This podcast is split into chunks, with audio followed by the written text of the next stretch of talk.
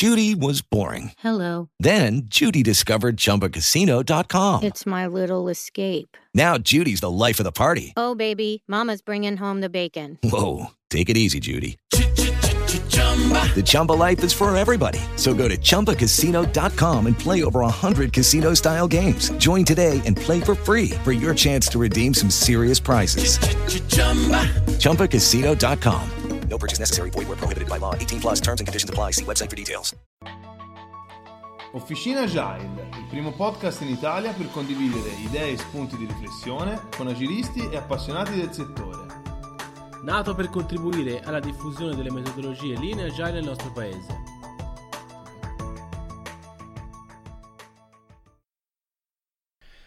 Ciao a tutti e bentornati da Matteo per una nuova puntata di Officina Agile. Come ogni puntata vi ricordiamo che è possibile ascoltare le puntate del nostro podcast su Spreaker, su iTunes, su Spotify e ovviamente sul nostro sito www.officinagile.it. Mettiamo subito task introduzione in done e andiamo ad affrontare l'argomento di oggi. La puntata appartiene alla serie Advanced e parlerà delle Community of Practice. Cosa sono, a cosa servono e soprattutto qualche piccolo consiglio su come crearne una. Come ben sappiamo, la velocità con cui la nostra società eh, si muove è una grossa sfida per le aziende, no? Ci sono un sacco di start-up che quasi su base settimanale nascono e quindi le aziende che già sono sul mercato eh, devono essere sempre innovative e trovare nuovi modi per eh, migliorare la loro offerta corrente e soprattutto nuovi modi per deliziare i propri clienti. E diciamo per vincere queste sfide quello che bisogna fare è creare organizzazioni che imparano, le cosiddette learning organization. In letteratura ci sono vari esempi che hanno um, messo in evidenza come l'apprendimento continuo degli individui e dei gruppi è una chiave fondamentale per ogni organizzazione di successo che continua a espandere la probabilità di creare il proprio futuro. Fra queste, un, un, esempio importante è il libro di Peter Senge, La quinta disciplina, che è stato pubblicato nel 1990. Avete capito bene, 1990, quasi 30 anni fa e quasi 10 anni prima della pubblicazione del manifesto Agile. E nonostante questo, eh, certi concetti sono ancora rilevanti e, e, magari alcuni concetti forse secondo me non sono ancora stati ben capiti dalle organizzazioni. Bene, secondo eh, Peter Senge, le organizzazioni che imparano praticano 5 discipline che sono modelli mentali, visione condivisa, apprendimento di gruppo, padronanza personale e pensiero sistemico. Lo so, vi sto leggendo nel pensiero, sicuramente vi state chiedendo ma queste discipline che cosa sono? Ora ve lo spiego, perlomeno ci provo. Quando si parla di pensiero sistemico ci riferiamo alla mentalità in cui pensiamo all'organizzazione come un insieme di parti che una volta combinate dimostrano qualità e caratteristiche che non sono presenti in nessuna delle parti che la compongono in origine. Diventare un, un'organizzazione che impara significa anche sfidare le nostre credenze, cioè tutto ciò che diamo per scontato come individui, come team e come organizzazione. Queste, questo sistema di credenze che tipicamente deriva dalla cultura aziendale è quello che prima ho chiamato modelli mentali. Si parla anche di visione condivisa. Che cos'è la visione condivisa? La visione condivisa è una cosa che si costruisce facendo una sintesi delle istanze delle singole persone e se è autentica, realmente condivisa e costruita insieme, allora queste persone che hanno partecipato alla costruzione di questa visione saranno incoraggiate ad imparare per realizzarla. Poi si parla anche di eh, padronanza per- personale e apprendimento di gruppo. La padronanza personale è quell'attitudine, quell'impegno nel processo di, ampe- di, apprendimento, attitudine e impegno personale. Ovviamente questa crescita individuale è fondamentale per creare dei team performanti, dei team che apprendono. È anche vero però che team che apprendono l'apprendimento di gruppo, oltre a produrre risultati straordinari, fa anche crescere più velocemente i singoli membri del gruppo. Quindi questo è un circolo virtuoso che si autoalimenta, quindi persone che imparano individualmente fanno crescere i team, l'apprendimento di gruppo tramite le interazioni fra i membri del team fanno crescere le persone. Se ci pensate bene, queste cinque discipline sono strettamente connesse al manifesto Agile.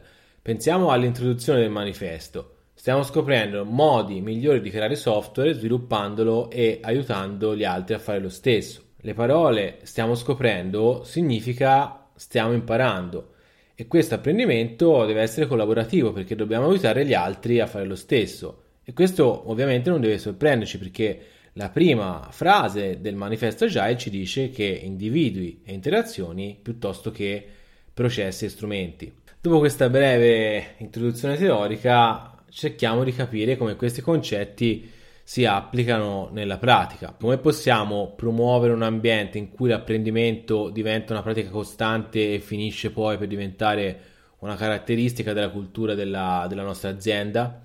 Ci sono vari modi, ad esempio, per creare organizzazioni che apprendono. No? Quando si parla di Agile, Scrum, un modo potrebbe essere quello di creare i cosiddetti innovation sprint, cioè sprint il cui scope è semplicemente quello di creare innovazione, quindi fare dei POC, studiare nuove tecnologie. Un'altra opzione è quella di organizzare ad esempio dei talk a pranzo dove si parla di nuove pratiche nuove tecnologie. Ad esempio nell'azienda in cui lavoravo prima questa cosa si chiamava Nerd della frutta perché ci incontravamo nella pausa pranzo nella zona dove tipicamente ci veniva messa la frutta e si presentavano nuove tecnologie, nuovi framework, nuove tecniche che uno magari si era studiato per gli affari propri e eh, preparava un set di slide e le presentava condividendole con gli altri. Nell'azienda in cui lavoro adesso invece una cosa che facciamo si chiama book club, quindi in totale autonomia ci scegliamo qualcosa da, da, studiare, un design pattern piuttosto che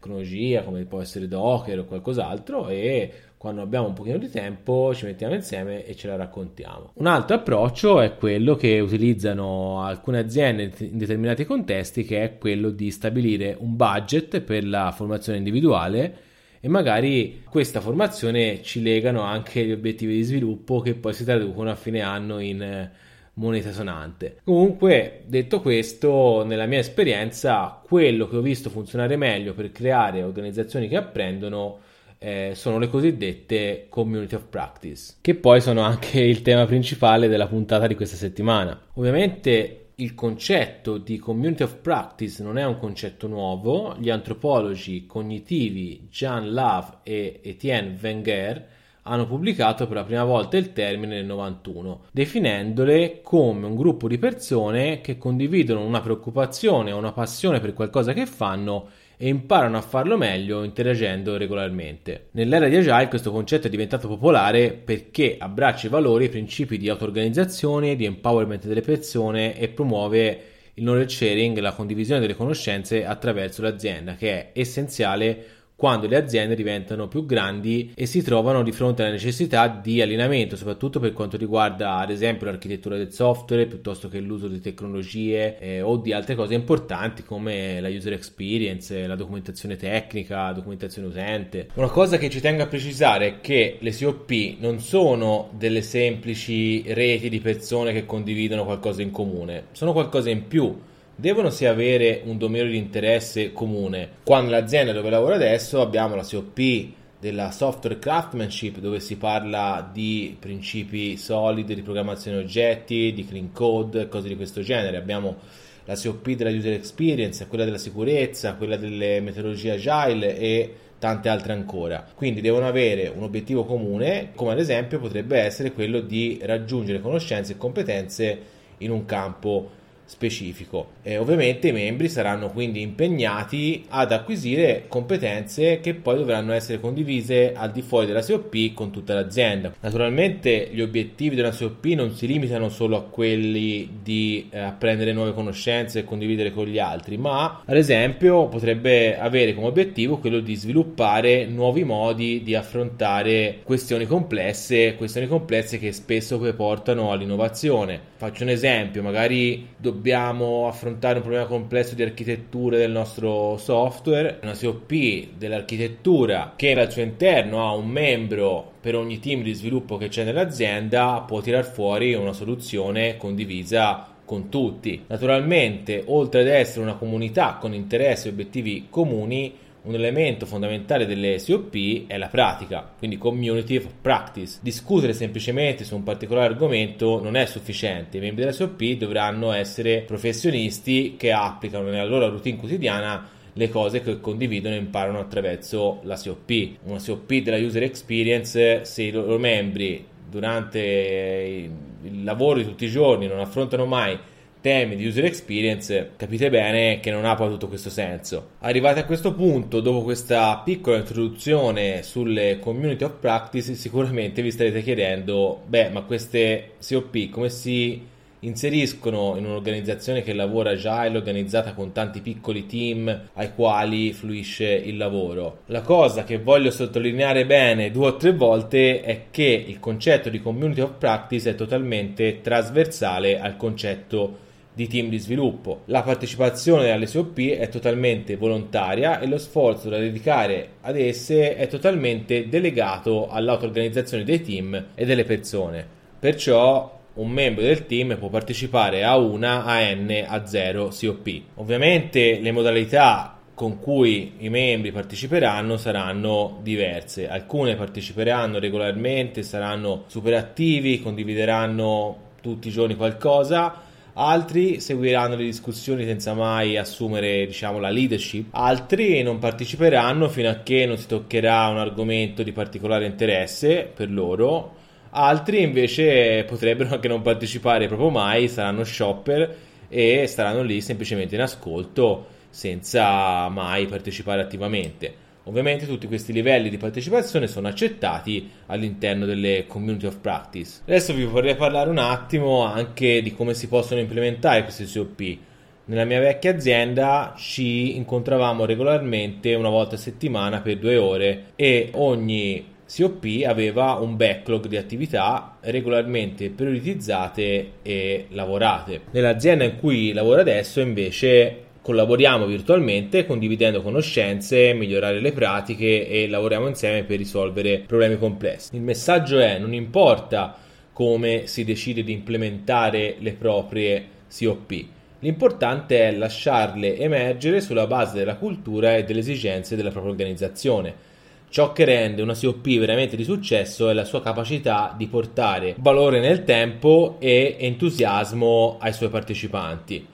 In questo modo le persone saranno guidate dal desiderio di imparare, crescere e diffondere la conoscenza ai propri colleghi. Adesso cerchiamo di capire perché dovrei voler creare una COP all'interno della mia azienda. Ma ci sono un po' di vantaggi nell'avere community of practice sia per le persone coinvolte sia per l'intera organizzazione. Nelle aziende organizzate in modo eh, agile, come magari si fa Scrum, tipicamente si lavora con i team cosiddetti cross funzionali, cioè che contengono al, loro interno tutte le competenze necessarie per rilasciare valore ad un ritmo costante. Quindi in questi contesti potrebbe essere difficile eh, avere interazioni tra membri dei team diversi che condividono lo stesso ruolo, quindi user experience designer, eh, specialisti del testing, software developer. In questi casi le COP fanno da punto d'incontro per questi professionisti eh, perché li riuniscono e consentono la condivisione delle conoscenze, creando ad esempio linee guida, può avere supporto dagli altri nella risoluzione di problemi complessi. Pensiamo anche all'esempio che ho fatto prima dei problemi architetturali. Pensiamo di essere un reparto sviluppo con 10, 12, 15 team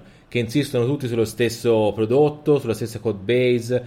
Se non c'è una COP che genera linee guida architetturali e ognuno fa come gli pare, si rischia un patatrà. A mio avviso, un altro punto a favore delle COP è la possibilità di accelerare il processo di crescita professionale all'interno dell'azienda. Spesso si pensa che questo aspetto debba essere lasciato all'individuo attraverso obiettivi di crescita, budget personalizzati per la formazione, ma come ho detto all'inizio della puntata, quando ho parlato delle 5 discipline necessarie per creare organizzazioni che imparano, si impara meglio quando si impara in gruppo. Creare una COP crea un ambiente sicuro in cui le persone sono libere di crescere, imparare da chi ha più esperienza, libere di fare domande e soprattutto collaborare per sviluppare nuove idee che possano generare innovazione per l'azienda. Il messaggio in questo caso è cresciamo in gruppo per essere in grado di crescere meglio individualmente e l'azienda trarrà beneficio anche dal fatto che i dipendenti saranno sia super motivati che super preparati. Un altro aspetto fondamentale delle community of practice è che mh, permettono di buttare giù i silos, i compartimenti stagni che spesso possono essere creati all'interno di un'azienda, spe- specialmente nelle aziende più grandi. Alzate la mano quelli che non hanno mai sentito una persona nell'azienda riferirsi ad un'altra utilizzando il nome del reparto a cui appartiene quelli del support, oppure allo sviluppo non importa niente dei clienti. A volte sembra di lavorare in aziende separate. Quindi incoraggiare la creazione di COP inter-team, interdipartimento non fa che migliorare la comunicazione, che è un aspetto chiave per un'azienda agile e può aiutare anche a ottimizzare il flusso di lavoro per l'intera azienda. E adesso che abbiamo capito quanto sono belle e utili queste COP, cerchiamo di capire da dove devo partire per costruirne una. La prima cosa che posso suggerire è di non forzare questa cosa dall'alto, si otterrà solo un effetto opposto a quello desiderato. Cosa significa forzare cose dall'alto? Vuol dire domattina eh, arrivare in azienda e dire ok, adesso facciamo la COP della user experience, adesso ci vanno quello, quello, quello, quello e quell'altro. L'obiettivo è questo e ci aspettiamo questi risultati. In questo caso otterrei solo scarsa partecipazione, demotivazione, difficoltà ad avere discussioni produttive e quindi nessun risultato. Questa COP avrà vita molto breve. Una COP deve nascere prima di tutto da un bisogno. Quando le persone sentono il bisogno di avere supporto su un particolare argomento, cercheranno da sole il modo per entrare in contatto con altre persone con cui condividere il loro problema. Ecco, questo è un buon momento per avviare una community of practice, fissare un obiettivo e sostenerla nella sua crescita. Come vi dicevo prima, si inizia con volontari che vogliono partecipare e contribuire, li dobbiamo aiutare a creare un ambiente in cui possano stare insieme, che sia virtuale o che sia reale, e poi lasciarli liberi di trovare il modo migliore per farla funzionare al meglio. Una cosa che potremo fare è rendere visibile la COP appena creata all'interno dell'azienda, mettendo dei cartelloni, facendo delle comunicazioni via mail, visualizzare anche, rendere noto anche lo scopo di questa COP e chi sono i partecipanti e poi sponsorizzarla. Se poi all'interno dell'azienda c'è già qualcuno che è esperto del settore di quella COP, questa persona potrebbe diventare il mentore o il moderatore che avrà come obiettivo quello di fare da start-upper per questa COP facendo crescere gli altri. A questo punto non resta che dare fiducia a questa COP appena creata, dargli l'autonomia necessaria e essere pazienti. Non appena le cose inizieranno a funzionare, state sicuri che si otterranno risultati inaspettati. Insomma, cosa aspettate a creare la prima COP nella vostra azienda? Anche per questa volta siamo arrivati alla fine della puntata, spero di essere stato chiaro e di avervi trasmesso qualcosa di utile. Come ho detto all'inizio della puntata, il mercato da qualche anno è cambiato, le aziende devono essere veloci e rispondere ai cambiamenti e non possono più permettersi di prendere decisioni a livello centrale sarebbe troppo lento e inefficace. Per affrontare le sfide del futuro dobbiamo creare aziende che imparano e le aziende imparano attraverso i loro dipendenti. Quindi cerchiamo di creare un ambiente in cui le persone possono creare l'azienda del futuro. Come sempre vi ricordo che ci potete trovare su LinkedIn, su Telegram, su Twitter. Se ciò che facciamo vi piace fatecelo sapere, condivideteci, seguiteci e se volete darci un feedback potete farlo mandandoci una mail a officinagile.gmail.com Un saluto da Matteo e alla prossima puntata.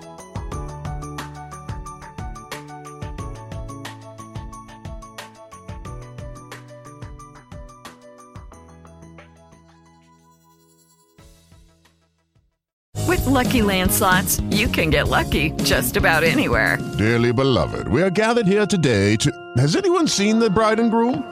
Sorry, sorry, we're here. We were getting lucky in the limo and we lost track of time. No, Lucky Land Casino, with cash prizes that add up quicker than a guest registry. In that case, I pronounce you lucky. Play for free at LuckyLandSlots.com. Daily bonuses are waiting. No purchase necessary. Void where prohibited by law. 18 plus. Terms and conditions apply. See website for details.